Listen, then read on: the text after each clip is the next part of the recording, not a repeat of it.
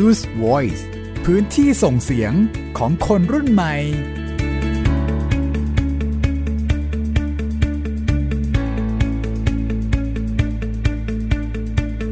วัสดีครับ สวัสดีค่ะ นี่คือ Use Voice ครับ พื้นที่ส่งเสียงของคนรุ่นใหม่อยู่กับยินทรณินเทพวงศ์ครับ มิวอัยดาสนศรีค่ะ พื้นที่ที่เราจะให้คนรุ่นใหม่นะครับมาบอกเล่าเรื่องราวที่อยากจะสื่อสาร อยากจะเปลี่ยนแปลงสังคมด้วยนะครับก็สามารถร่วมพูดคุย แล้วก็ร่วมแบ่งปันเรื่องราวกันเข้ามาได้นะคะคุณผู้ฟัง เรายังสามารถที่จะรับฟังเรื่องราวของน้องๆได้ ส่งมากันได้นะคะที่แฟนเพจไทย PBS Podcast นั่นเองค่ะ วันนี้เราพูดถึง เรื่องใหญ่ ๆ เลยครับ เรื่องเดียวมาเป็นแพ็คเลยอะเรื่องเดียวที่ตอนนี้เรียกได้ว่าเป็นปัญหาหนักใจ ไม่แพ้โรคระบาดหลายคนมีคนบอกเหมือนกันนะว่า อุ้ยโควิด เนี่ย ไม่น่ากลัวเท่าฝุ่น PM 2.5 บ้านเราแล้วเออจริงไหมจริงจริงจริงจริงก็เป็นปัญหาที่มาคู่ๆกันเลยนะในช่วงนี้ต้องระวังกันทั้งสองอย่างเลย ก็คือใส่หน้ากาก ทีเดียวเนี่ยกันทั้งสองเรื่องเลย ถูกต้องนะครับ วันนี้ก็เลยมีเรื่องราวสื่อสารของคนรุ่นใหม่ครับเข้าไปร่วมกิจกรรมการแข่งขันสม็อกกะทอนไทยแลนด์ 2020 ครับ จัดที่เชียงใหม่ เป็นการแข่งขันที่เป็นการระดมสมอง เพื่อที่จะหาทางออกแก้ปัญหาเรื่องของฝุ่นควัน PM 2.5 นี่แหละนะครับ จะพาคุณผู้ฟังไปที่จังหวัดเชียงใหม่ครับ Gen Z Reporter มีรายงานมาฝากคุณผู้ฟังครับ ไปดูการรวมกลุ่มของคนรุ่นใหม่ครับ จากหลากหลายทักษะอาชีพเลยนะครับ เพื่อแก้ปัญหามลพิษทางอากาศภาคเหนือครับ ใช้เวลาเพียงแค่ 48 ชั่วโมงเท่านั้นครับ ในการระดมความคิด เพื่อที่จะนำเสนอนั่นเองนะครับ สร้างสรรค์นวัตกรรมลดฝุ่น กับกิจกรรม Smogathon Thailand 2020 ติดตามได้จากรายงานครับ ปัญหาหมอกควันจริง ๆ มันเริ่มมาหลายปีแล้วโดยเฉพาะอย่างยิ่งในเขต จังหวัดเชียงใหม่แล้วก็ภาคเหนือจนตอนนี้มันลามไปหลาย ๆ จังหวัดแล้วอะค่ะปัญหาฝุ่นควันในจังหวัดเชียงใหม่ เป็นปัญหาที่เกิดขึ้นมานาน Smogathon Thailand จึงจัดกิจกรรม hackathon ระดมกลุ่มคนรุ่นใหม่ คิดค้นนวัตกรรมการแก้ไขปัญหาฝุ่นควันในเขตภาคเหนือ โดยใช้เวลา 48 ชั่วโมงในการออกแบบนวัตกรรมลดฝุ่นควันจากกลุ่มคนรุ่นใหม่ ที่อาสาเข้ามาช่วยออกแบบนวัตกรรมครั้งนี้คิดว่ามันใกล้ตัวเรามาเรื่อยๆ อันดับแรกที่เราป้องกันตัวเองได้ก็คือในเรื่องของสุขภาพเนาะ อันนี้คือมันต้องป้องกันอยู่แล้ว เพราะสิ่งที่ยากที่สุดสำหรับการแก้ปัญหาสิ่งแวดล้อมก็คือ มุมมอง การปรับเปลี่ยนไมเซ็ตของคน ซึ่ง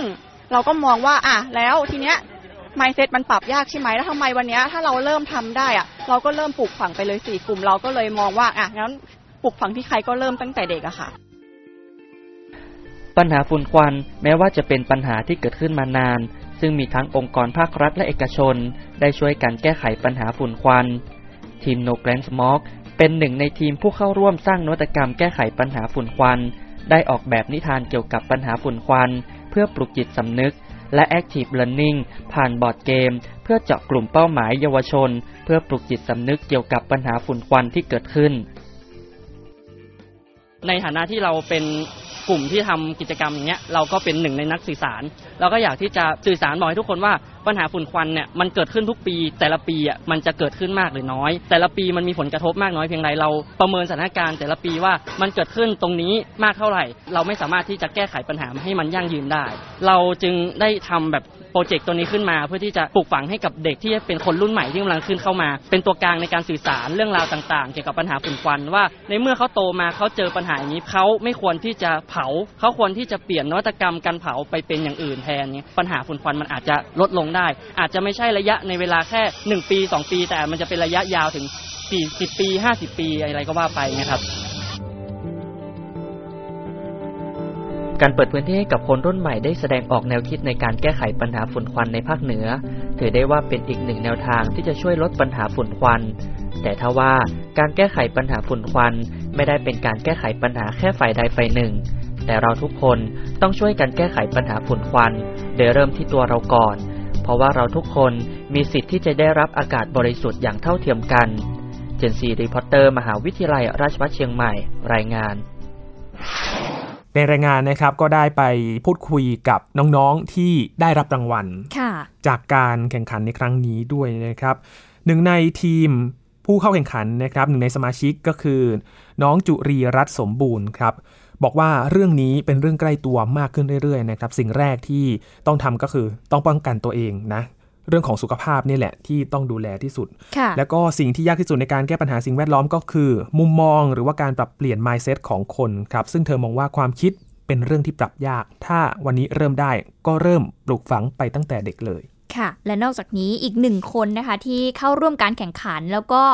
เป็นผู้ชนะการแข่งขันด้วยเหมือนกัน จากการระดมความคิดเห็นในครั้งนี้นะคะ ก็คือน้องปิยพงษ์ตานกูลค่ะ คุณผู้ฟังเขาบอกว่าในฐานะที่เป็นกลุ่มที่ทำกิจกรรม แล้วก็เป็นนักสื่อสารนะคะก็อยากจะสื่อสารว่าปัญหาฝุ่นควันเนี่ยมันเกิดขึ้นทุกปี แต่ละปีมันเกิดขึ้นมากหรือน้อย ผลกระทบมันมีมากน้อยเพียงใด เราไม่สามารถที่จะแก้ไขปัญหานี้ให้มันยั่งยืนได้ จึงได้ทำโปรเจกต์ นี้ขึ้นมาค่ะ ปลูกฝังให้กับเด็กที่กำลังจะเป็นคนรุ่นใหม่ ที่เป็นตัวกลางในการสื่อสารเรื่องราวต่างๆ เกี่ยวกับปัญหาฝุ่นควันว่า ในเมื่อเขาโตมาเจอปัญหาแบบนี้ เขาไม่ควรที่จะเผา เขาควรที่จะเปลี่ยนนวัตกรรมการเผาเป็นอย่างอื่นแทน ปัญหาฝุ่นควันมันก็จะลดลงได้ อาจจะไม่ใช่ 1 ปี 2 ปี แต่มันอาจจะเป็นระยะเวลา 40 ปี 50 ปีอะไรก็ว่ากันไป พี่หมิวลองคิดดูว่า 48 ชั่วโมง อืม เวลาจะตั้งเป้าทำอะไรสักอย่าง มันจำกัดมากเลยนะ 48 ชั่วโมงนี้ ใช่ แต่ว่าน้องๆที่ไปร่วมกิจกรรมก็ทำได้นะคุณ ก็ออกมาเป็นไอเดียหรือออกมาเป็นนวัตกรรมที่พวกเขาแบบสร้างสรรค์ขึ้นมา เพื่อที่จะช่วยแก้ไขปัญหาฝุ่นที่เกิดขึ้นนะเนาะ ครับ น่าสนใจเลยทีเดียว แล้วก็ 48 ชั่วโมงกับปัญหาที่ ใหญ่มากๆเลยนะ ค่ะ เป็นแนวคิดที่น่าสนใจแล้วก็หวังว่าหลายหน่วยงานที่เกี่ยวข้องจะนำไปใช้ด้วยนะครับ ในการแก้ปัญหาฝุ่นควันนี้นะครับ และจากที่เราฟังรายงานไปเราก็จะเห็นแนวคิดเนาะแนวคิดที่น่าสนใจหลายอย่าง แล้วก็คนทำรายงานก็อยู่ในสกู๊ปตัวนี้ด้วย วันนี้เราก็เลยมาคุยกับน้องที่อยู่ในสกู๊ปนี่แหละครับ ค่ะ มาบอกเล่าเรื่องราวด้วยความที่เป็น ผู้เข้าแข่งขันด้วยเนาะค่ะอยากไปฟังเหมือนกันว่า แนวคิดที่เขาได้คิดขึ้นมาใช่จะเป็นยังไงกันบ้าง แล้วไปดูเบื้องหลังการแข่งขันว่าจะเป็นยังไงนะครับ วันนี้คุยกับน้องชินครับปิยพงษ์ตานกูลครับ นักศึกษาสาขานิเทศศาสตร์มหาวิทยาลัยราชภัฏเชียงใหม่ตอนนี้อยู่ในสายกับเราแล้วนะครับ สวัสดีครับ สวัสดีครับ สวัสดีค่ะน้องชิน น้องชินที่เคยมาพูดคุยกับเราแล้วเนาะใช่ ครั้งหนึ่ง เมื่อตอนเรื่องนั้นน่าจะเป็นที่เชียงใหม่เป็นตลาดแนปใช่ไหมถ้าพี่หมิวจำชื่อไม่ผิดใช่ครับอ่า เราเคยคุยกันอันนี้ครั้งที่สามแล้วนะเออแสดงว่าครั้งที่สามเออนั่นน่ะสิ แสดงว่าเราคุยกันบ่อยมากนะคะ เพราะว่าน้องชินเองก็แบบตั้งใจเป็นนักสื่อสารด้วยเหมือนกันใช่ไหมคะ เราถึงได้แบบมีโอกาสแบบทำงานนักข่าวพลเมือง แล้วก็มีโอกาสได้คุยกันเรื่อยๆแบบนี้ ครับ งั้นวันนี้เราจะมาคุยกันถึงเรื่องนี้กันดีกว่า เพราะว่าน้องเองก็ได้เป็นส่วนหนึ่งในการไปเป็นผู้เข้าแข่งขันเนอะได้ไปร่วมกันออกแบบนวัตกรรม เกี่ยวกับการลดปัญหาฝุ่นนั่นเองนะคะ อย่างแรกเลยที่อยากจะถามน้องชินก็คือ Smogathon Thailand 2020 การแข่งขันรูปแบบมันเป็นยังไงครับน้องชินก็คือมันจะเป็นรูปแบบที่ว่าเขาเปิดโอกาสให้คนทั่วประเทศเลยครับสมัครกันเข้ามาแบบระดมความคิดเขาจะก่อนที่เขาจะสมัครมาเนี่ยเขาจะต้องเขียน เกี่ยวกับความคิดเห็นเกี่ยวกับปัญหาฝุ่นควันคุณอยากจะแก้ไขปัญหาฝุ่นควันยังไง พอเขาคัดเลือกไปปุ๊บมันก็อยู่ในประมาณสามสิบกว่าคนที่คัดเลือกเข้าไปก็มารวมตัวกันที่เชียงใหม่ แต่ละคนก็มาจากกรุงเทพบ้างมาจากแต่ละพื้นที่ที่เจอปัญหาฝุ่นควันอะไรประมาณนี้ครับในรูปแบบงานก็แบบแต่ละคนพยายามจะมาแสดงไอเดียของตัวเอง เพื่อที่จะรวมกลุ่มที่เป้าหมายมันเหมือนกันแล้วมาจับกลุ่มแล้วมาทำงานด้วยกันอะไรประมาณนี้ครับ ครับ เห็นว่ามาจากหลายสาขาอาชีพเลยใช่ไหมครับ ใช่ครับ มีทั้งบัญชีมีทั้งการจัดการมีทั้งทุกอย่างเลยเป็นนักสื่อสารที่เป็นแบบรวมครบทุกอย่างมีการบริหารธุรกิจด้วย ที่แบบสามารถนำไปเป็นแปรรูปเป็นธุรกิจอะไรประมาณนี้ครับหลายอย่างที่รวมกัน มีนักศึกษา มีนักเรียน มีครูมีต่างๆ แล้วก็ส่วนมากจะเป็นเด็กรุ่นใหม่มากกว่าอย่างเงี้ยครับ ค่ะครับ โอ้เรียกว่าหลายกลุ่มเลยทีเดียวเนาะใช่ครับ แสดงว่าแนวคิดที่เกิดขึ้นในสมอกกาทอนครั้งนี้ก็มีการแก้ปัญหาในหลาย ๆ ด้านเลยทีเดียว ใช่ครับ เขาเอามาเป็นรวมด้วยกันโดยจุดประเด็นจุดใหญ่ก็คือแก้ไขปัญหาฝุ่นควัน คุณจะทำมาในรูปแบบไหนก็ได้ ที่เขาจะตั้งโจทย์ให้เรา แต่คุณต้องสามารถนวัตกรรมที่คุณสร้างมาต้องสามารถที่จะแก้ไขปัญหาฝุ่นควันนี้ได้ไงครับ ครับ น้องคินช่วยยกตัวอย่างหน่อยในการแข่งขันครั้งนี้เนี่ยมีแนวคิดอะไรบ้างที่เกิดขึ้นในครั้งนี้บ้างครับ ครับก็บางที่ที่ผมเห็นนะครับ หลัก ๆ เลยที่ผมเห็นแล้วแบบรู้สึกแบบโอเคด้วยก็คือเขาคิดเป็น smart home ก็คือเขาตอบโจทย์คนที่แบบกำลังจะทำบ้าน ที่กำลังจะซื้อบ้านในรูปแบบบ้านใหม่เงี้ยครับก็มี smart home ขึ้นมา smart home ตัวเนี้ย มันมีเทคโนโลยีอยู่ในตัวอยู่แล้วอย่างเงี้ยครับเขาก็เพิ่มตัวเข้าไปก็คือดักกรองฝุ่น ก็ทำเหมือนเป็นบ้านเนี่ย เป็นตัวป้องกันฝุ่นไม่ให้ฝุ่นเข้าบ้าน เวลาออกนอกบ้านเนี่ย มันจะมีพบเจอปัญหาฝุ่นมากมาย แต่พอมาอยู่ในบ้านปุ๊บเหมือนในบ้านเนี่ย เป็นที่ comfort zone ที่แบบป้องกันฝุ่น PM 2.5เข้าบ้านอย่างเงี้ยครับแล้วผมฟังแล้วก็แบบเฮ้ยมันซิงไอเดียมันโอเคนะมันดูแบบดูดีมากเลยที่แบบตอบโจทย์เทคโนโลยีรุ่นใหม่ด้วยอะไรประมาณนี้ครับแล้วกลุ่มของน้องชินเองล่ะทำแนวคิดออกมาเป็นแบบไหนครับ กลุ่มของผมเองทำแนวคิดออกมาเป็นที่แบบว่า เราเรามองเห็นเห็นปัญหาว่า ถ้าปัญหามันมันเป็นปัญหาที่ค่อนข้างใหญ่ เราไม่สามารถที่จะแก้ไขช่วงที่มันเกิดปัญหาฝุ่นควันได้เพราะหลาย ๆ ฝ่ายเขาพยายามรณรงค์พยายามแก้ไขไม่สามารถแก้ไขได้ เราเลยมองไปที่ว่าเฮ้ยเราลองเจาะกลุ่มเป้าหมายเป็นเยาวชนดูไหม เพราะว่าเยาวชนคือคนที่กำลังจะพัฒนาให้เป็นผู้ใหญ่ในอนาคต ถ้าเราปลูกฝังว่าเด็กที่กำลังจะเติบโตเนี่ย ให้ปลูกฝังเกี่ยวกับปัญหาฝุ่นควันที่มันเกิดขึ้นว่ามันเกิดจากอะไร เพราะเหตุใดถึงมันเกิดปัญหาฝุ่นควัน มันมีวิธีแก้ไง ต้องแก้ต้นลมก่อนอย่างเงี้ย เราก็เลยเจาะกลุ่มที่กลุ่มเป้าหมายโดยเป็นเด็กว่า ใช้นิทานนิทานในการสื่อสารเรื่องราวเกี่ยวกับปัญหาฝุ่นควัน แล้วไอ้คิดแลนนิ่งผ่านบอร์ดเกมที่เราสร้างขึ้นมาเกี่ยวกับปัญหาฝุ่นควันว่ามันเกิดขึ้นอะไรบ้างอย่างเงี้ยครับค่ะก็คือมันจะช่วยให้แบบ เด็กสามารถเข้าถึงได้ง่ายเกี่ยวกับปัญหาฝุ่นควัน พอเด็กมันโตขึ้นมา มันก็จะเข้าใจว่าปัญหาฝุ่นควันมันเกิดจากตรงนี้ เขาก็จะไม่ทำสิ่งที่มันเกิดขึ้นแล้วมันเป็นปัญหาให้กับทุกคนอย่างเงี้ยครับ อันนี้คือวิธีการแล้วก็แนวคิดที่กลุ่มน้องชินได้ทำเนาะอยากให้เล่าให้ฟังได้ไหมคะ ว่าเอ๊ะนิทานที่เราหยิบยกมา แล้วก็มาเล่าเพื่อที่จะสื่อสารกับกลุ่มเด็กเนี่ยเราใช้นิทานเรื่องอะไรแล้วมันเกี่ยวข้องกับการป้องกันฝุ่น หรือว่าแก้ไขปัญหาฝุ่นยังไงบ้าง ในในในตัวของนิทานเองเราเราเจาะตรงที่ว่าใช้ในอำเภอ ซึ่งในอำเภอเป็นที่รู้จักของในกลุ่มของเด็กที่เป็นชนบทอยู่แล้ว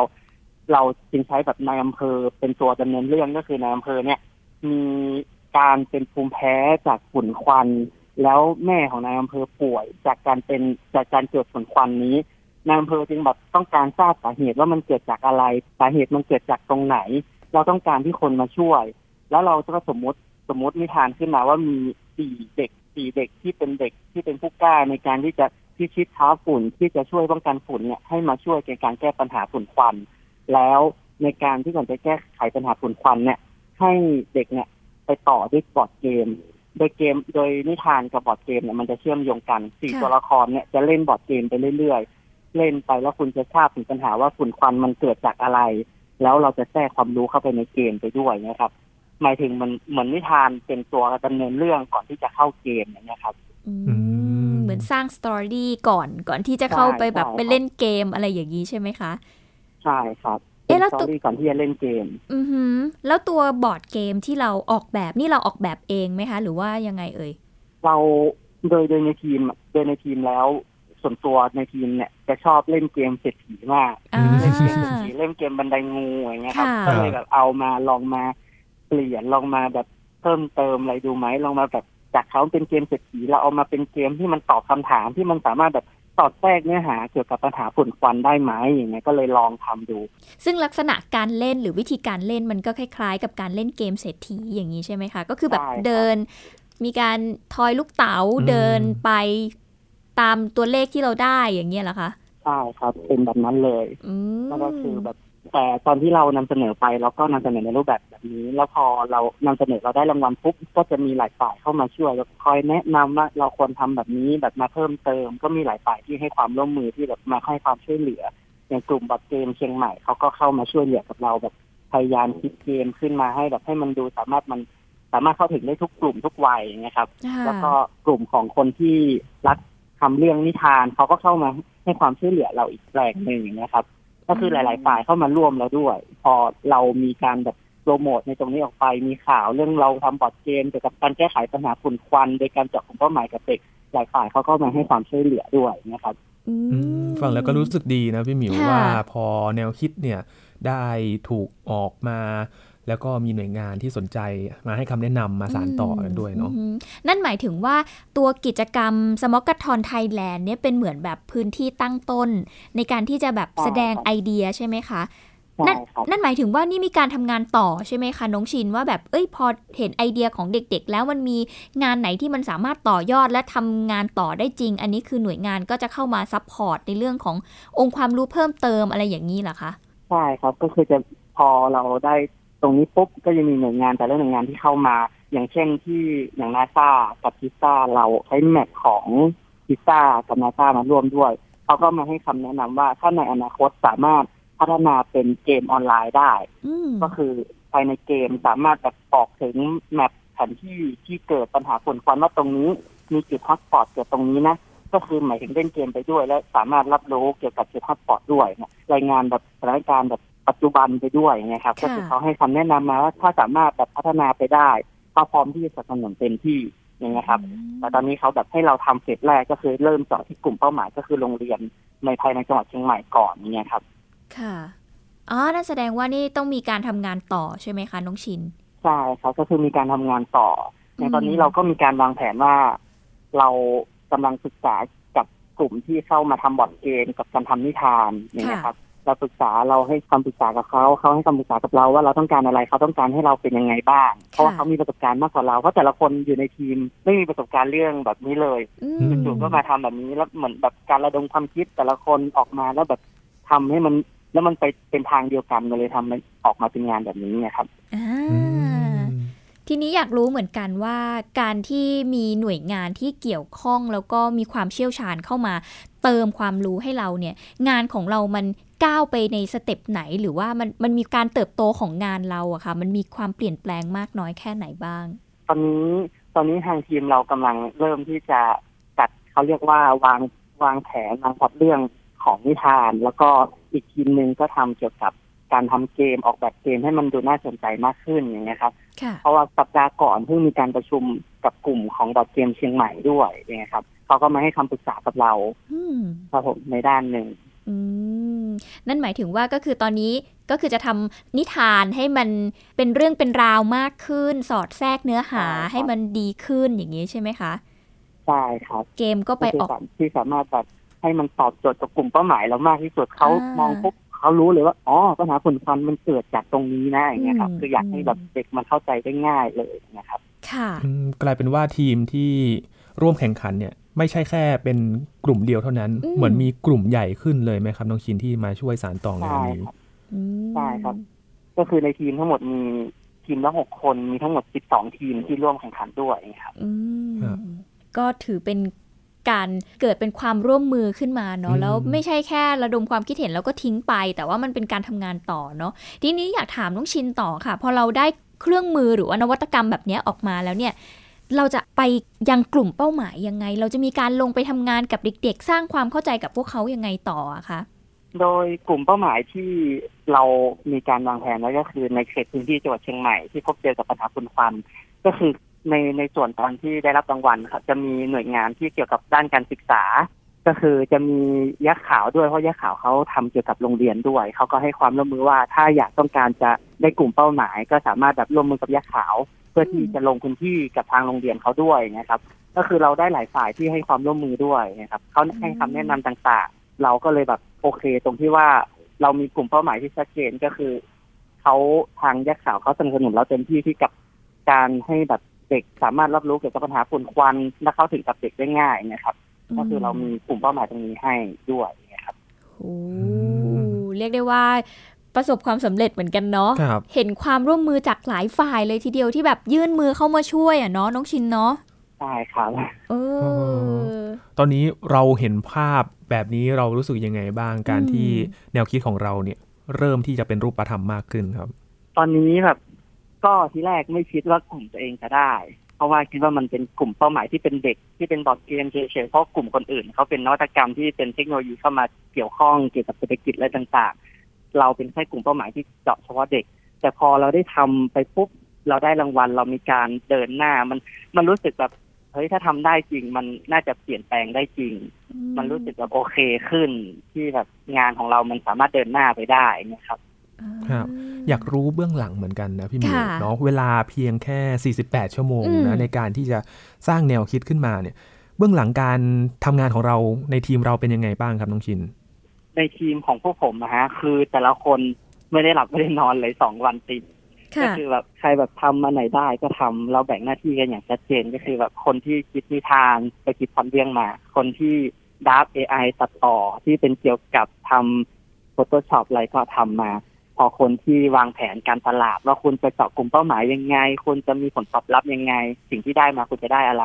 ก็ไปทำมาคือเราแบ่งงานกันชัดเจน แต่เรามีข้อตกลงคือว่าถ้าใครง่วง เราอนุญาตให้งีบหลับได้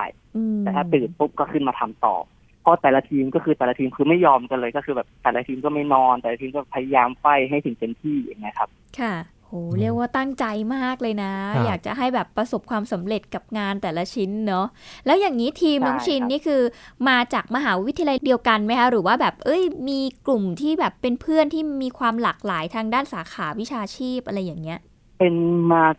แต่ละคนละคนละมอคนละที่เลยครับแต่อยู่เชียงใหม่ด้วยกัน ก็คือมาถึงปุ๊บมาถึงปุ๊บตอนที่เดินเข้าไปในงานสมกตอนก็คือ แต่ละทีมที่เขามีทีมแล้วก็มีคนที่ไม่มีทีมก็อยู่ต่างหากแต่คนที่ขายไอเดียกันพอได้ไอเดียปุ๊บเอ้ย เราดีจีตรงกันเรามาดูกันจับกลุ่มกันดีไหมทีมที่ผมได้ก็คือมีของมชหนึ่งคนมีของวิทยาลัยสหการของราชมงคลลานา มีวิไลพายัพมีของสถาบันวิจัยของมหิดลที่อยู่พัทยาครับผม แล้วก็มีราชพัฒเชียงใหม่ รวมกันมีทั้งหมดหกคน แต่ละคนคือเรียนวิศวะ เรียนโลจิสติก เรียนสื่อสารสองคน แล้วก็เรียนเกี่ยวกับโลจิสติกอีกหนึ่งคนนี่ครับแต่ละคนคือไม่ได้มีเป้าหมายที่แบบจะทำงานเกี่ยวกับเรื่องนี้โดยเฉพาะ แต่แบบเราด้วยความคิดที่เราคิดออกมาแล้วมันตรงกัน มีความรู้ที่มันมีการผสมผสานกันด้วยนะครับ มันเลยทำออกมาเป็นงานนี้ได้พอฟังเบื้องหลังนี้ ที่มาคนละทิศคนละทางเลยนะใช่ครับคือตอนตอนที่จับกลุ่มกันคือมองว่ากลุ่มเราจะไปรอดหรือเปล่าเพราะแต่ละทีมคือเขาครบทุกอย่างมีการออกแบบมีนักออกแบบมีนักคิด นักธุรกิจที่เป็นสามารถออกวางแผนการตลาดไปได้ยาวอย่างเงี้ยแล้วซึ่งเราเรียนนิเทศเราได้เรียนการตลาดแค่เบื้องต้น เราสามารถวางการตลาดได้แค่นิดเดียวไงครับ ก็คือไม่สามารถที่ไปต่อได้ แต่พอแบบเราทำแล้วมันสำเร็จมันมีหลาย ๆ ฝ่ายเข้ามาร่วมมือเรารู้สึกโอเคขึ้น เรารู้สึกแบบภูมิใจที่แบบเอ้ยหลายฝ่ายเข้ามาช่วยเราด้วยนะ ถึงแม้เราจะทำได้เพียงแค่นี้เรามีแค่แนวคิด แต่เขามีประสบการณ์ เราพร้อมที่จะยื่นมือที่แบบรับเขาเข้ามาช่วยอย่างเงี้ยครับ เรามีแบบเหมือนนี้เข้ามา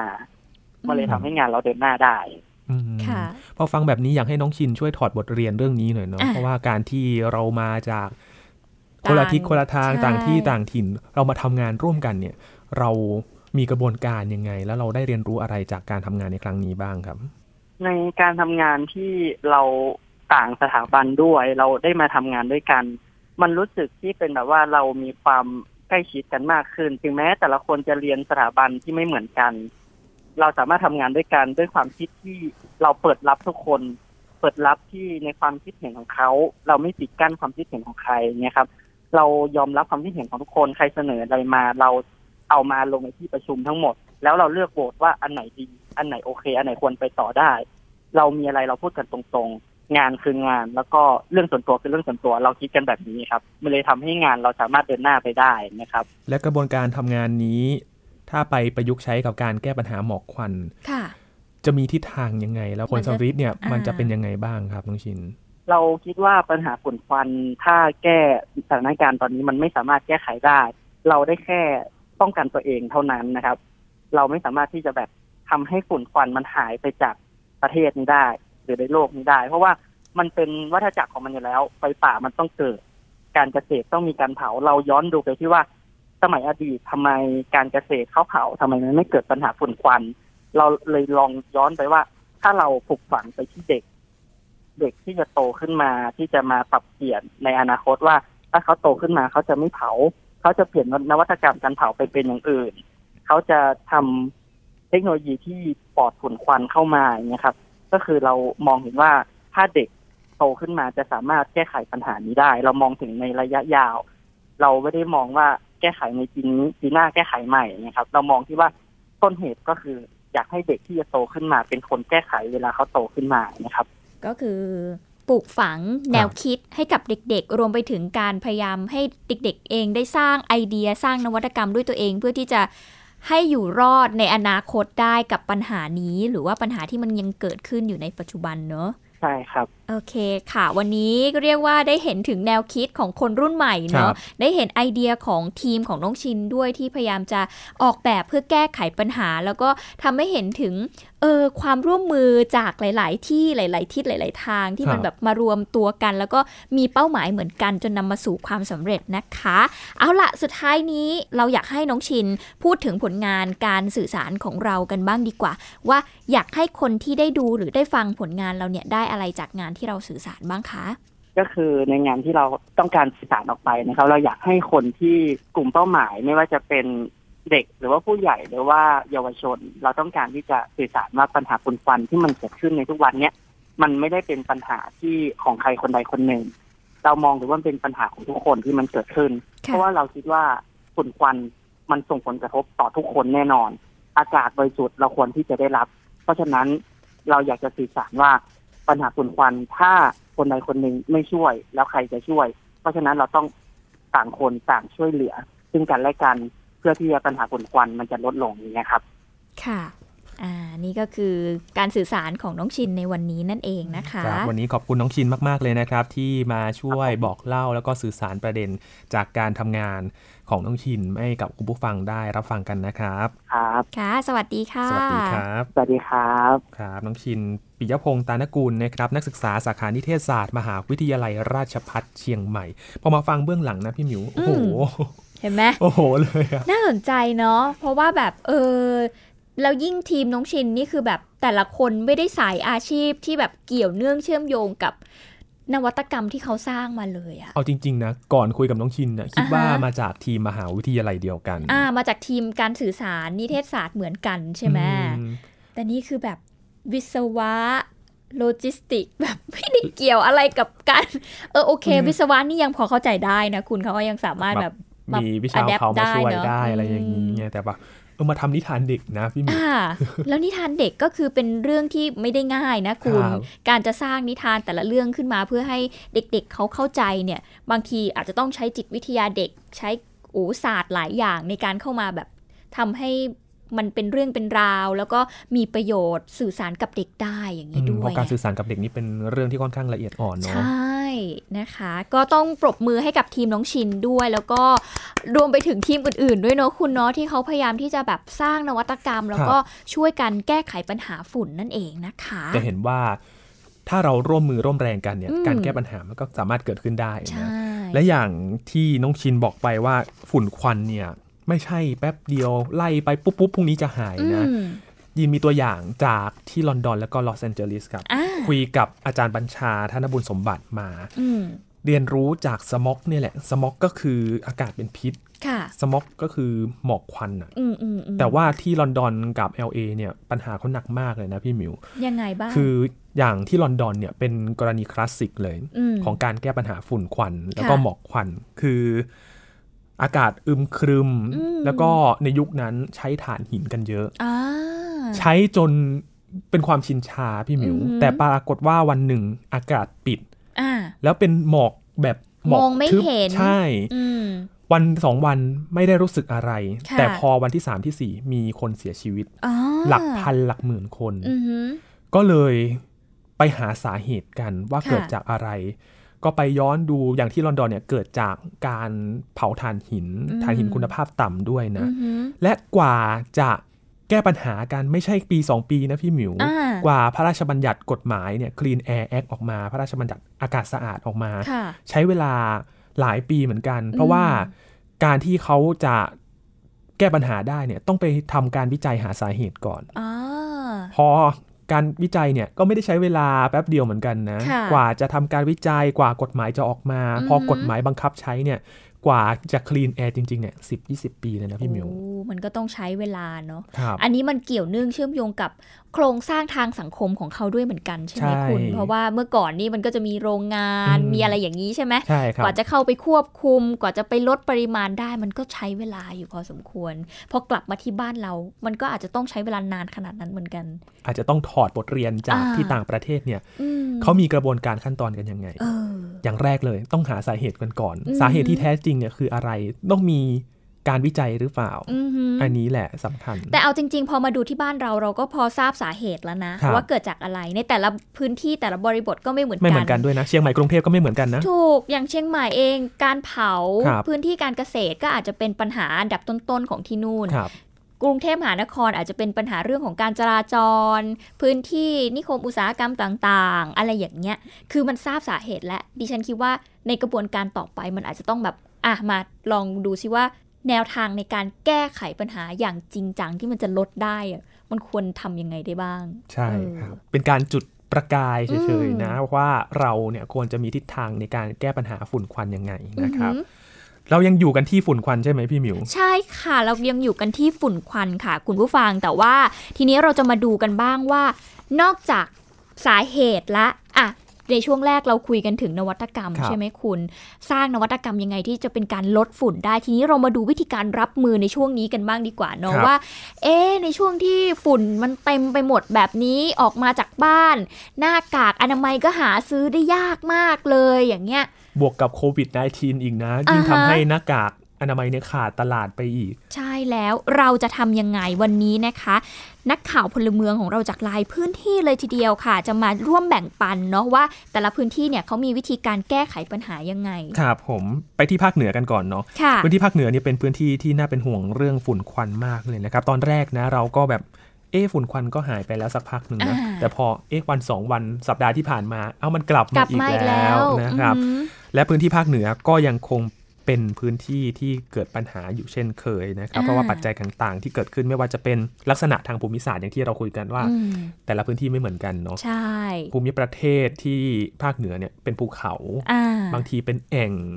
ทำให้เอออากาศปิดอะไรแบบนี้ฝุ่นควันก็หายไปยากอีก แล้วการเผาพื้นที่การเกษตรเองหรือแม้แต่ไฟป่าเอง ช่วงนี้หน้าแรงด้วย ปัญหาไฟป่านี่เรียกได้ว่า ตอนนี้เนี่ยน่าจะเป็นปัญหาหลักๆ เลยก็ว่าได้นะคุณเนาะที่แบบโอ้โห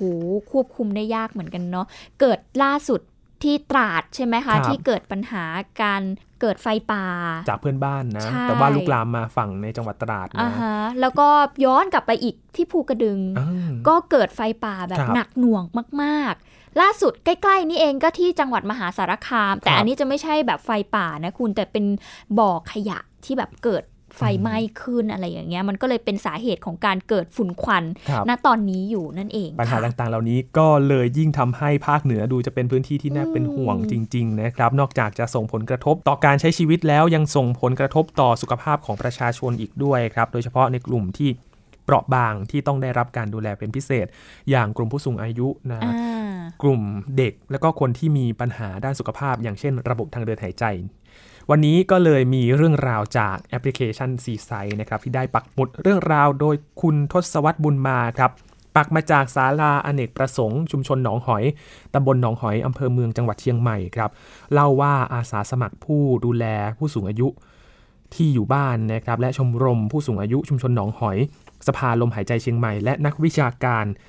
จากมหาวิทยาลัยเชียงใหม่ครับได้ไปลงพื้นที่จัดกิจกรรม รณรงค์ สารพลังสูงวัย ร่วมแก้ไขวิกฤตฝุ่นควันครับเพื่อสร้างความรู้ความเข้าใจให้กับผู้สูงอายุในเรื่องของผลกระทบของ PM 2.5 นะครับและแนวทางการป้องกันตัวเอง นอกจากการให้ความรู้เพื่อสร้างความตระหนักแล้วนะครับยังมีการสอนทำหน้ากากให้กับผู้สูงอายุด้วย ซึ่งเป็นหน้ากากแบบเย็บมือ ที่ผู้สูงอายุก็สามารถทำเองได้นะครับและจากการทดสอบคุณภาพ ของหน้ากากอนามัยแบบเย็บมือเนี่ยเฉลี่ยแล้วสามารถป้องกันฝุ่นได้ถึง 90%เลยทีเดียวครับ โอ้ไม่ธรรมดานะคุณหลายครั้งเหมือนกันดิฉันเองเนี่ยไม่ใช่แค่คนอื่นหรอกในในในความคิดเห็นของดิฉันน่ะดิฉันก็คิดนะว่า เอ๊หน้ากากอนามัยที่เรารณรงค์ให้แบบเย็บกันเองทำกันเองเนี่ยมันจะสามารถป้องกันฝุ่นได้จริงไหมอันเนี้ยก็คาใจเหมือนกันนะ แต่ก็ไม่เคยไปถามใครเหมือนกัน แต่พอมาฟังแบบนี้มันกันฝุ่นได้ 90%นี่ก็ถือว่าแบบ เออ เป็นเรื่องที่แบบทำได้แล้วแบบทุกวันนี้นะ คุณดิฉันเห็นในโซเชียลมีเดียนะ คนเริ่มหันมาทำหน้ากากอนามัยกันเองเยอะมาก เห็นมีแบบ DIY นะ เป็นเป็นแบบแหละถ้านึกถึงแบบการทำเสื้อผ้าอะไรเมื่อก่อนเนาะเป็นแบบอย่างนั้นเลย บ้านดิฉันดิฉันเห็นคนที่อยู่จังหวัดกาลสินเขาเอาผ้าไหมนะคุณผ้าไหมเลยผ้าไหมแล้วแบบเป็นหน้ากากอนามัยสีแดงลายผ้าไหมที่แบบ เป็นเอกลักษณ์ของกาฬสินธุ์น่ะสวยมากคุณขาดิฉันว่ามันต้องเป็นแบบแฟชั่นแน่ๆแบบแปลกใหม่ไม่เหมือนใครใช่แปลกใหม่ไม่เหมือนใครคือเหมือนแบบ เอาผ้าที่แบบเออตัวเองมีหรือเอามา adapt อะไรอย่างนี้เนาะก็แบบทำเป็นแฟชั่นแบบสวยๆได้นะคะคก็จะเห็นได้ว่าเนี่ยแหละก็คืออีกหนึ่งแนวทางที่หน่วยงานที่เกี่ยวข้องเนี่ยพยายามที่จะลงพื้นที่ไปไปทำงานกับกลุ่มคนที่เสี่ยงต่อการที่จะได้รับผลกระทบเรื่องของฝุ่นละอองนะคะ แล้วจากการพูดคุยเราจะเห็นได้ว่าเราพูดกันบ่อยมากเลยช่วงนี้หน้ากากอนามัยขาดแคลนมากๆใช่ครับนี่เห็น ช่วงสัปดาห์ที่ผ่านมาเนาะมีการขายหน้ากากอนามัย ใส่แพ็คนะสี่ชิ้น 10 บาท เฉลี่ยอันละ2บาท50ตามกฎหมายที่ที่เขาตามกฎหมายที่เขาประกาศมา มีการควบคุม โอ้โห คิวยาวมากเลยพี่หมิว เพื่อที่จะรับหน้ากากอนามัยเพียงแค่หนึ่งแพ็คเท่านั้น แต่ก็มันเป็นความจำเป็นไงคุณเพราะว่าเราต้องยอมรับจริง ๆ ว่าตอนนี้คือถ้าเกิดใครหลายคนที่แบบ เดินไปหาซื้อตามร้านขายยาทุกวันนี้คุณไม่แทบจะหาไม่ได้แล้วนะต้องเหมือนแบบมีจุดที่แบบเขามีประกาศจริง ๆ ว่าแบบ เอ้ย เรามีจำหน่ายนะแล้วแต่ว่าเขาก็ต้องจำหน่ายในปริมาณที่มี จำกัดเอาไว้เป็นคนๆไป ล่าสุดนี่ก็มีเหมือนแบบมีมาตรการที่ควบคุมราคาใช่ไหมแต่ก็ยังมีคนเอาเปรียบอยู่นะคุณ บางทีนี่เห็นราคาตกใจมากอันละยี่สิบบาทอันละยี่สิบาทใช่อันละยี่สิบาทแล้วเมื่อก่อนเราซื้ออันละบาทสองบาทเองนะใช่ใช่ แต่ตอนนี้ก็อย่างว่าแหละคุณมันเป็นช่วงวิกฤตแล้วหลายคนก็สูงเนาะใช่มีคนนะ ใช้วิกฤต ตรงนี้ให้มันเป็นผลประโยชน์ส่วนตัวนะคะรบกวนตรวจสอบด้วยนะครับกระทรวงพาณิชย์เรื่องนี้ใช่ใช่ใช่ค่ะ คุณผู้ฟังอะทีนี้พอพูดถึงหน้ากากแล้วเราเห็นนวัตกรรมของน้องชินและเรามาดูอีกหนึ่งนวัตกรรมดีกว่า เขาก็สร้างนวัตกรรมขึ้นมาค่ะ เป็นส่วนงานด้านวิชาการนะคะ ที่เขามีการคิดค้นนวัตกรรมเพื่อช่วยเหลือประชาชนพี่น้องของเรานะ คุณผู้ฟัง นอกจาก หน้ากากอนามัยทำมือแล้วที่มันสามารถเปลี่ยนแผ่นกรอง แล้วก็เอาไปซักเอามาใช้ใหม่ได้ ล่าสุดค่ะทีมนักวิจัยจากมหาวิทยาลัยเชียงใหม่ ก็มีการทำโมเดลต้นแบบหน้ากาก Mask q l a x at CMU นะคะ หน้ากากนี้จะเป็นแบบ positive pressure นะคะ คุณผู้ฟังเป็นความดันบวกที่ออกแบบเพื่อคนที่เขาทำงานหนักๆ อะไรอย่างเงี้ยในพื้นที่ที่มันมีมลพิษทางอากาศ สูง อย่างเช่น คนที่เขาไปดับไฟป่า โอ้โหเผชิญตรงๆเลย อ่าใช่ ตำรวจจราจรอยู่บนพื้นผิวถนนอะไรอย่างเงี้ย หรือว่าผู้ป่วยระบบทางเดินหายใจที่ไม่สามารถที่จะใส่หน้ากากอนามัยแบบธรรมดาได้ เพราะว่าแบบเออมันอาจจะอึดอัดอะไรอย่างเงี้ยเขาก็เลยออกแบบอันนี้มานะคะ คุณผู้ฟังซึ่งที่สำคัญเลย ตัวนวัตกรรมนี้สามารถป้องกันฝุ่น PM 2.5 ได้ถึง 99%เลยทีเดียวค่ะ คุณภาพสูงเลยทีเดียวนะ ก็ถือว่าเป็นนวัตกรรมที่น่าสนใจค่ะ เดี๋ยวเราจะไปติดตามเรื่องนี้กันนะคะ คุณผู้ฟังกับทีม vivo สื่อสู้ฝุ่นค่ะ ครับสำหรับหน้ากากป้องกันฝุ่นแบบนี้จะเป็นเขาเรียกว่า positive pressure mask ก็คือให้กรองอากาศก่อนเข้าหน้ากากหน้ากากชนิดนี้ ไม่ไม่อึดอัด แล้วมันสามารถระบายคาร์บอนไดออกไซด์ได้ มันสามารถกรองประสิทธิภาพในการกรองได้จริงตามมาตรฐานของฟิลเตอร์ อย่างเช่นฟิลเตอร์บอกว่า 95%มันก็จะได้ 95%จริงๆ แล้วหน้ากากที่เราทำมาเนี่ยครับ เพื่อสำหรับคนที่ทำงานกลางแจ้ง อย่างเช่นตำรวจจราจรสองคนที่ทำงานในเหมืองแร่ หรือคนที่ออกกำลังกาย ที่อยากออกกำลังกายแต่ไม่สามารถใส่แมสได้เนี่ยครับผู้มีภาวะในกลุ่มเสี่ยง อย่างเช่นเด็กผู้สูงอายุหรือผู้ป่วยระบบทางเดินหายใจ อันนี้ก็เหมาะสมเหมือนกัน เพราะว่าหน้ากากชนิดนี้เราสามารถหายใจตามปกติได้ แล้วไม่ต้องใส่ให้มันรัดแน่นจนเกินไป ไปดูการป้องกันเรื่องของหน้ากากกันแล้วนะพี่หมิวเรามีหลายตัวอย่างให้คุณผู้ฟังได้ฟังกันแล้ว มีอีกวิธีหนึ่งครับที่น่าจะช่วยแก้ไขปัญหาเรื่องฝุ่นควันได้มากเลยทีเดียว ย้อนไปดูต้นเหตุ ฝุ่นควันที่เกิดขึ้นจากไฟป่านั่นเอง เพราะฉะนั้นเราไปลดปัจจัยที่ทำให้เกิดไฟป่าดีไหมนะครับ วิธีนี้น่าสนใจเลยทีเดียวครับ เป็นวิธีงดการเผา การงดเผาเล็ก ๆ น้อยๆอย่างเช่นเผาเศษขยะเศษใบไม้ภายในบ้าน หรือว่าสถานที่ทำงานสถานศึกษาก็คือการช่วยลดปัญหาฝุ่นควันลงได้เช่นเดียวกันนะครับนักข่าวพลเมืองคุณนัชยานันทองนิ่มครับพาไปทำความรู้จักกับเสวียนเสวียนคือ ไม่อันนี้ดิฉันไม่เคยได้ยิน อะเดี๋ยวลองมาติดตามกัน เป็นภูมิปัญญาท้องถิ่นครับ การสารไม้ไผ่ของคนล้านนา ที่นำมาใช้ในวิทยาลัยการอาชีพเถินจังหวัดลำปางครับ เพื่อจัดการกับเศษใบไม้ที่มีมากในพื้นที่ช่วยลดการเผาและสามารถทำเป็นปุ๋ยหมักได้อีกด้วยครับ ลองไปติดตามจากรายงานกันก่อนครับ มันอยู่นี่นี่อยู่ด้านหลัง นักเรียนจิตอาสาใช้เวลาชั่วโมง จิตพิสัยจัดทำโครงการนำร่อง การสร้างเสวียนไม้ไผ่ล้อมต้นไม้ ในบริเวณสถานศึกษา เพื่อนำเศษใบไม้แห้งที่ร่วงหล่นนำไปใส่ในเสวียน ใช้ทำปุ๋ยแก่ต้นไม้ ทั้งนี้เป็นการป้องกันไม่ให้เกิดการเผาใบไม้แห้ง ซึ่งก่อให้เกิดปัญหาหมอกควันและมลพิษทางอากาศ อีกทั้งเป็นการสนับสนุนการดูแลรักษาสิ่งแวดล้อม และแก้ไขปัญหาขยะ ซึ่งเป็นวาระแห่งชาติ อันเป็นตัวอย่างให้แก่ชุมชนโดยรอบนำไปสร้างใช้ในครัวเรือนของตนเองวิทยาลัยการชีพเถิน เป็นวิทยาลัยที่ตั้งอยู่ในพื้นที่ที่มีป่า อยู่เป็นจำนวนมากนะครับ เพราะนั้นในในช่วงของหน้าหนาวจะเข้าสู่หน้าแล้งหน้าร้อนเนี่ยนะครับ ก็จะมีปัญหาในเรื่องของเศษใบไม้ต่างๆ เนี่ย ล่วงลงมาทับถมในพื้นที่เนี่ยเยอะผู้ในการจึงมีแนวคิดในการใช้ภูมิปัญญาท้องถิ่นนะครับ จึงนำมาสู่การสร้างเสวียนนะครับ ในพื้นที่ของวิทยาลัยการชิบเถิน เราใช้คาบที่เป็นคาบกิจกรรมของนักเรียนนะครับ ในการให้นักเรียนรวมกลุ่มกันช่วยกันในการสร้างเสวียนขึ้นมานะครับ ผลผลที่ได้จากการสร้างเสวียนก็คือเมื่อสร้างเสร็จแล้วเด็กก็จะ ร่วมมือกันในการทำความสะอาดพื้นที่นะครับ เก็บ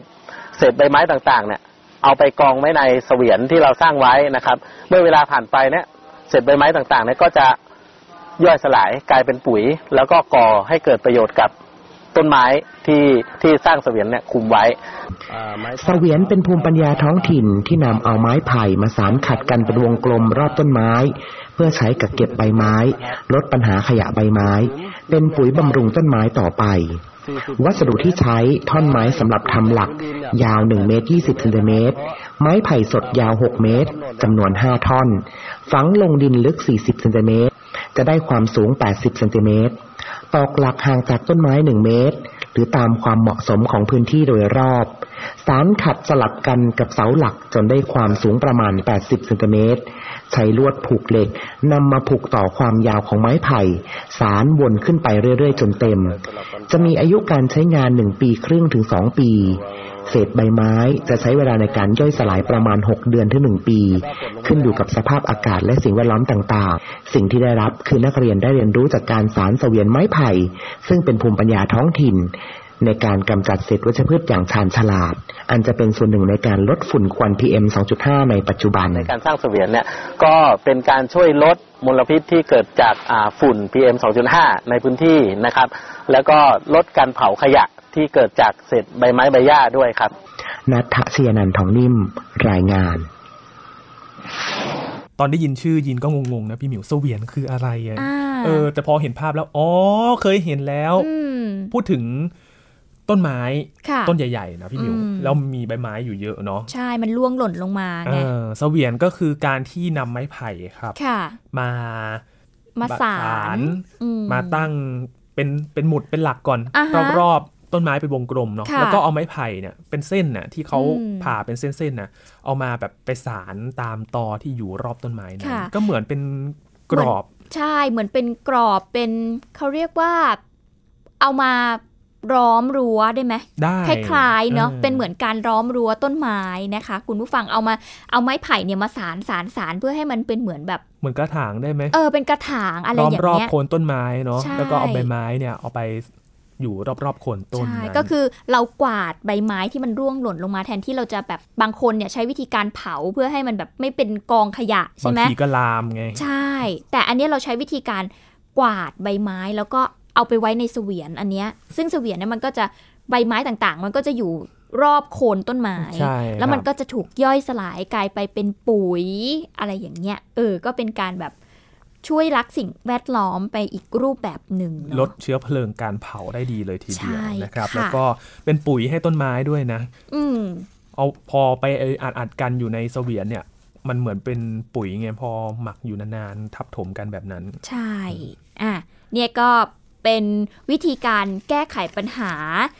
เรื่องของฝุ่นละอองในพื้นที่ต่างๆ คุณวิธีนี้อาจจะเป็นวิธีที่ อยู่ในชุมชนในสถานที่การศึกษาอาจจะยุ่งยากหน่อย และถ้าสำหรับคนเมืองแล้วพี่หมิว พื้นที่มีน้อยแต่ว่าฝุ่นก็เยอะเหมือนกันนะ อย่างกรุงเทพเนี่ยเออเราอยู่ตามห้องตามคอนโดแบบนี้เนี่ยมันก็ต้องหาวิธีที่จะช่วยป้องกันฝุ่นหรือลดฝุ่นได้ ซึ่งทุกวันนี้เนี่ยนอกจากการใส่หน้ากากอนามัยออกจากบ้านหรืออะไรต่างๆ แล้วเนี่ยนะคะคุณผู้ฟังอีกสิ่งหนึ่งที่คนกรุงเทพหรือว่าชาวคอนโดกำลังมองหาก็คือตัวช่วยอีกอันนึงคือ หาต้นไม้เอามาไว้ในบ้านตัวเอง เพื่อที่จะช่วยแบบกรองฝุ่นฟอกอากาศให้แบบห้องเราเนี่ยอย่างน้อยที่ที่เรานอนที่ที่เราอยู่อาศัยเนี่ยมันมีคุณภาพอากาศที่มันดีขึ้นกว่าข้างนอกอะ่ะดังนั้นทุกวันนี้ดิฉันก็ต้องไปหาต้นไม้นะคุณผูดงผูด่างนี่คือเต็มระเบียงบ้านแล้วนะ จะเป็นป่าแล้วไหมเออเนี่ยกำลังพยายามที่จะขยายพันธุ์มันคืออย่างอย่างหนึ่งโอเค มันช่วยในการช่วยลดฝุ่นได้ แล้วมันก็ทำให้บ้านของเราเนี่ยสดชื่นแบบจาก ใบเขียวๆของเขาว่าคุณ บางคนอาจจะคิดว่าซื้อเครื่องฟอกอากาศ ต้นทุนอาจจะสูงไปเนาะเงินไม่มีอะทำยังไงล่ะ ต้นไม้ก็เป็นอีกทางหนึ่งนะในการที่จะช่วยกรองฝุ่น แล้วก็ราคาเนี่ยไม่สูงมากเท่าไหร่ ใช่ และปัจจัยนี้แหละครับ ก็เป็นโอกาสที่ดีสำหรับคนที่จะเป็นช่องทางสร้างรายได้นั่นเอง นั่นก็คือ เพราะต้นไม้ฟอกอากาศขายครับ พูดถึงปัญหาฝุ่น PM 2.5 นะ ยังคงเป็นปัจจัยที่มีผลต่อชีวิตประจำวันของเรา เป็นปัญหาที่เป็นวาระแห่งชาติเลยว่าได้นะ แล้วก็บางคนเนี่ยอย่างที่บอกไปซื้อเครื่องฟอกอากาศติดในบ้าน แต่บางคนก็อยากรักธรรมชาติไงปลูกต้นไม้ฟอกอากาศนะครับ นี่ก็เป็นโอกาสหนึ่งนะครับทำให้ต้นไม้ฟอกอากาศขายดี สวนกระแสเศรษฐกิจในช่วงนี้เลยนะครับ อย่างต้นว่านงาช้าง ลิ้นมังกร เหล่านี้ ก็เป็นไม้ฟอกอากาศนะครับคุณผู้ฟังที่กำลังนิยมในปัจจุบันนี้ด้วย เนื่องจากว่าดูแลง่ายด้วยนะครับใช้พื้นที่แบบไม่มาก ในห้องในคอนโดเนี่ยสามารถปลูกได้แน่นอน หนึ่งในเจ้าของร้านขายต้นไม้ฟอกอากาศครับคุณสมพงษ์ทองฉิมก็บอกว่า ก่อนหน้านี้เพาะต้นไม้เพื่อส่งออกเท่านั้นครับแต่ความนิยมปลูกต้นไม้ฟอกอากาศในประเทศมีมากขึ้น ก็จึงไปเปิดขายตามตลาดนัดต้นไม้ครับ เรียกได้ว่าตอนนี้ กระแสตอบรับดี แล้วก็ราคาต้นไม้ที่ขายเนี่ยก็ราคาเริ่มต้นที่ 40 ถึง 150 บาทครับ มาประมาณ 3 ปีนี่ปีที่ 4 นะครับ ก็ดีขึ้นนะกลุ่มลูกค้าเดี๋ยวนี้จะเยอะขึ้น ก็เมื่อก่อนที่เขาส่งออกอยู่เดือนเดือนสิบห้าวันจะส่งครั้งหนึ่งเดี๋ยวนี้ก็ตั้งแต่อากาศไม่ก็ดี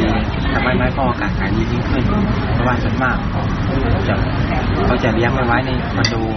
ไม่ต่างจากผู้ประกอบการการขายต้นไม้ฟอกอากาศออนไลน์ค่ะคุณ นอกจากจะไปหาซื้อตามตลาดนัดทุกวันนี้ขายออนไลน์ก็ไม่น้อยหน้านะนะ ใช่ก็แบบส่งกันเลยทีเดียวนะคะ ซึ่งเขาบอกว่าเริ่มขายต้นไม้ฟอกอากาศเมื่อประมาณ 7 เดือนที่แล้ว เรียกได้ว่าสร้างความแตกต่าง คือเขาสร้างความแตกต่างโดยการตกแต่งเพื่อเพิ่มมูลค่าของต้นไม้ทำให้สามารถขายได้ในราคาที่แบบ สูงขึ้นมานิดหนึ่งร้อยห้าสิบบาทไปจนถึง 1,500 บาทนะคะคุณผู้ฟัง ซึ่งฝุ่น PM 2.5 เนี่ยยังคงมีอยู่ในปัจจุบันใช่ไหมมันเลยทำให้ตอนนี้เนี่ยยอดขายในช่วงเดือนธันวาคมที่ผ่านมาเนี่ยนะคะ ดีขึ้นอย่างต่อเนื่องค่ะ โดยลูกค้าก็คือกลุ่มคนที่ส่วนใหญ่เนี่ยอาศัยตามคอนโดหรือไม่ก็ร้านอาหาร ร้านกาแฟนะคะ ก็เรียกได้ว่าสร้างรายได้นับแสนบาทต่อเดือนคนที่ดิฉันกำลังพูดถึงเนี่ยก็คือคุณนพงรักดีค่ะ เป็นเจ้าของร้านขายต้นไม้ฟอกอากาศออนไลน์ เดี๋ยวไปฟังเสียงของเขากันค่ะเพิ่มขึ้นจริงๆ เพราะว่า มันนอกจากฝุ่นมันเป็นเรื่องของเชื้อไวรัสด้วยนะโคโรนาอะไรเงี้ยมันก็จะมีลูกค้าที่ จริง ๆ ก็คือเขาอยู่บ้านมากขึ้นดีกว่าพูดอย่างนี้ว่าคนติดบ้านมากขึ้น อยู่บ้านเขาก็อยู่ภายในบ้านนะมันก็มีต้นไม้เข้ามาฟอกอากาศให้อีกเนี่ย มันยิ่งสร้างบรรยากาศให้มันดีขึ้นผมว่ามันเกี่ยวแล้วก็ยอดขายดีขึ้นจริงสำหรับการเพาะต้นไม้ฟอกอากาศนะครับสำหรับใครที่อยากจะเริ่มทำนะพี่หมิว ใช้เวลาอยู่ที่ 2-3 เดือนครับก่อนที่จะนำมาออกขาย แล้วก็ดูแลง่ายด้วยนะครับ เนื่องจากว่าสามารถปลูกในห้องได้ไม่ต้องการแสงมากนัก แล้วก็สามารถรดน้ำต้นไม้เพียงอาทิตย์ละ 2-3 วันเท่านั้น บางคนนี่ลืมๆเนี่ย เออสองถึงสามวันก็ลดน้ำก็อยู่ได้แล้ว ใช่ แต่ว่าต้นไม้แต่ละชนิดที่ที่เป็นต้นไม้ฟอกอากาศเขาก็จะมีคุณสมบัติ หรือว่าความทนทานเนี่ยแตกต่างกันออกไปอย่างบางต้นนี่คือแบบทนแดดทนฝนมากๆ อะไรอย่างเงี้ยก็อาจจะดูแลง่ายหน่อยสำหรับใครที่แบบเออไม่ค่อยใส่ใจหรืออะไรอย่างเงี้ยอย่างดิฉันอะไรอย่างเงี้ยก็เหมาะกับต้นไม้ทีนี้ เรายังพอมีเวลาที่จะแบบแนะนำต้นไม้ที่ช่วยฟอกอากาศให้กับคุณผู้ฟังได้ใช่ไหมคุณ วันนี้เราก็เลยมีต้นไม้ที่เรียกได้ว่าทุกคนน่าจะคุ้นเคยรู้จักอ่าคุ้นเคยกัน แล้วก็น่าจะหาซื้อกันได้ง่าย เอาไปไว้ตามห้องหรือตามบ้านนะคะ อันดับแรกเลยดิฉันขอพูดถึงผู้ด่างก่อนต้นไม้ที่ดิฉันซื้อมาปลูกอยู่รอดอยู่ไหมอยู่รอดแล้วเขาทนทานมากเลยนะคุณคุณเชื่อไหม ส่วนหนึ่งเนี่ย ภูด่างเนี่ยดิฉันเนี่ยซื้อมาตั้งแต่สมัยแบบเข้ามาอยู่กรุงเทพใหม่ๆโอ้ย้อนกลับไปนานนะ สักประมาณ 5 ปีได้อาจจะประมาณ 5 ปีดิฉันซื้อตอนนั้นกระถางละ 10 บาทอะคุณที่แบบเขาปักชำมาเป็นแบบดินดินผสมอะไรอย่างเงี้ย แล้วหลังจากนั้นน่ะ มันก็ใกล้จะตายคุณดิฉันก็เลยช่วยชีวิตมันโดยการเอาออกจากกระถางแล้วก็เอามาใส่น้ำแช่น้ำไว้เลย ใช่ อยู่จนปัจจุบันนี้ห้าปี โดยการที่ดิฉันแบบขยายพันธุ์เขาไปเรื่อยๆ จากกระถางละสิบบาทใช่ไหมพอเอาไปไว้ในกระถางน้ำที่ดิฉันใส่อะ มันก็เติบโตไปเรื่อยๆ ขยายพันธุ์ไปเรื่อยๆฉันก็ปักชำมัน โดยการแบบอาแยก จากหนึ่งแก้วเป็นสองแก้วสามแก้วสี่แก้วไปเรื่อยๆอย่างเงี้ยตอนนี้กี่บาทละตอนนี้ ไม่ได้ขายไงดิฉันก็แบบเออทำไมไม่สร้างรายได้ดิฉันก็งงตัวเองอยู่ นี่แหละค่ะผู้ด่างก็เป็นอีกหนึ่งต้นไม้นะคุณผู้ฟังที่ปลูกง่าย แล้วก็ดูแลง่ายนะคะ ก็เป็นอีกหนึ่งพืชที่มันสามารถช่วยลดฝุ่นได้ เพราะว่าคุณสมบัติของเขาก็คือ มันจะปล่อยความชื้นให้อยู่ในอากาศของเรานะคะ ไม่ให้อากาศเนี่ยมันแห้งจนเกินไป แล้วก็ยังช่วยลดก๊าซคาร์บอนมอนอกไซด์หรือว่าก๊าซที่มันไม่ดีต่อร่างกายของเราได้ถึง 75%ภายใน 24 ชั่วโมงเลยทีเดียวค่ะ โอ้พูดอย่างนี้นี่อยากซื้อไปปลูกแล้วนะฮะ ใช่คุณมันดูแลง่ายไปซื้อเลยตัวละสิบาทเองเอออันนี้แค่อย่างแรกนะคุณผู้ฟังออย่างที่2ครับลิ้นมังกรหลายคนน่าจะคุ้นเคยนะครับเป็นไม้ล้มลุกมีลักษณะเป็น แผ่นใบหนาอวบน้ำนะครับเป็นพืชที่แข็งแรงนะครับสามารถเติบโตได้เกือบทุกสภาพแวดล้อมเลย จนองค์การนาซาเนี่ยเขายอมรับว่าตระกูลนี้เนี่ยสามารถดูดซับสารพิษในบรรยากาศได้ดีเยี่ยมเลยทีเดียวครับ ใช่ค่ะ อันนี้หาซื้อได้ง่ายเหมือนกันนะคะ ต่อมาก็คือต้นเดลีต้นเดลีเนี่ยเป็นไม้ประดับนะคะคุณผู้ฟังนอกจากจะช่วยกรองฝุ่นได้แล้วเนี่ย เอามาเป็นไม้ประดับให้ที่บ้านเราสวยงามก็ได้นะคะเพราะว่าเขาจะมีแบบใบเขียว มีร่องใบที่ชัดเจน คุณสมบัติของเขาก็คือช่วยดูดซับฝุ่นละออง รวมไปถึงสารพิษมากมายเลยทีเดียวค่ะ เพราะว่ามีงานวิจัยออกมานะเขาบอกว่าเดหลีเนี่ยสามารถดูดสารพิษจำพวกแอลกอฮอล์อะซิโตนไตรคลอโรเอทิลีน เบนซิน แล้วก็ฟอร์มาลดีไฮด์นะคะ ก็สามารถดูดได้ในปริมาณที่มากเลยทีเดียวคนก็เลยนิยมเอามาแบบประดับประดาในบ้านเรือนของเขากัน หรือไม่ก็เอามาไว้ตามสำนักงานหรือออฟฟิศต่างๆ นั่นเองค่ะ ครับ อีกอย่างหนึ่งครับวาสนาครับเป็นพันธุ์ไม้ยืนต้นนะครับลำต้นกลม ตรงมีข้อถี่ไม่มีกิ่งก้าน ต้นไม้เนี่ยมีใบสีน้ำตาลเป็นใบเดี่ยวแตกออกมาจากลำต้นส่วนยอดก็เรียงซ้อนกัน หลายๆ คนน่าจะคุ้นเคยนะต้นวาสนานะครับ ก็เป็นอีกชนิดหนึ่งเขาเรียกว่าเป็นราชินีไม้ประดับด้วยนะครับที่ดูดสารพิษภายในอาคารจำพวกฟอร์มาลดีไฮด์แล้วก็ไตรคลอโรเอทิลีนครับได้อย่างมีประสิทธิภาพด้วย อะต่อมาค่ะ คุณผู้ฟังเอาที่แบบว่าเราพบเห็นกันง่าย ๆ อย่างว่านหางจระเข้ว่านหางจระเข้ก็เป็นพันไม้ที่ได้รับความนิยม แล้วก็รู้จักกันอย่างกว้างขวางนะคะ บ้านเราเนี่ยเยอะคุณก็สามารถเอามาปลูกกันได้นะคะ เพราะว่าเขามีคุณสมบัติทางยา ก็คืออย่างที่เราทราบกันดีก็เอามารักษาแผลได้ นอกจากนี้ประสิทธิภาพในการดูดสารพิษจำพวกฟอร์มาดีไฮเนี่ยเขายังทำได้ดีอีกด้วยนะครับเออบางคนนี่อยาก มีแต่ต้นไม้เนี่ยมันขาดสีสันอยากได้ดอกไม้บ้างอ่ายังไงล่ะอ่าแนะนำเบญจมาศละกันครับ เป็นไม้ล้มลุกขนาดเล็ก แล้วก็มีดอกสีสันสดใสนะครับทำให้บรรยากาศภายในเนี่ยสดชื่นด้วยหลาย ๆ คนอยากเออปลูกดอกไม้ได้ไหมอย่างนี้เบญจมาศก็เป็นอีกทางเลือกหนึ่งนะครับ ซึ่งลักษณะเด่นของเบญจมาศก็คือสีสันแล้วใช่ไหมยังมีประสิทธิภาพในการดูดสารพิษสูงมากนะครับจำพวกสารฟอร์มาลดีไฮด์เบนซีน แล้วก็แอมโมเนียด้วยนะครับนี่เป็นตัวอย่างเท่านั้นนะพี่หมิวจริงๆแล้วมีอีกหลายอย่างเลยเนาะใช่ ทุกวันนี้นี้น่าจะมีในอินเทอร์เน็ตนะ ใครที่แบบเอออยากมีต้นไม้อะไรบ้างสามารถเข้าไปแบบ search หากันได้นะคะ แล้วก็ลองหาต้นไม้ที่มันเหมาะกับบ้านคุณ ห้องของคุณหรือว่าตามใจชอบคุณได้เลยนะคะ ครับนี่เป็นตัวอย่างของการที่คนรุ่นใหม่ออกมาสื่อสารในเรื่องของปัญหาฝุ่นควัน แล้วก็ PM 2.5 ที่เกิดขึ้นในขณะนี้นะครับ จริง ๆ ไม่ใช่แค่ PM 2.5 นะ เรามองถึงคุณภาพอากาศของเราเลยดีกว่าว่า คุณภาพอากาศของเราเนี่ย มันจะดีขึ้นได้มากน้อยแค่ไหน เราจะแก้ปัญหาอย่างไรนะครับ ก็ช่วยกัน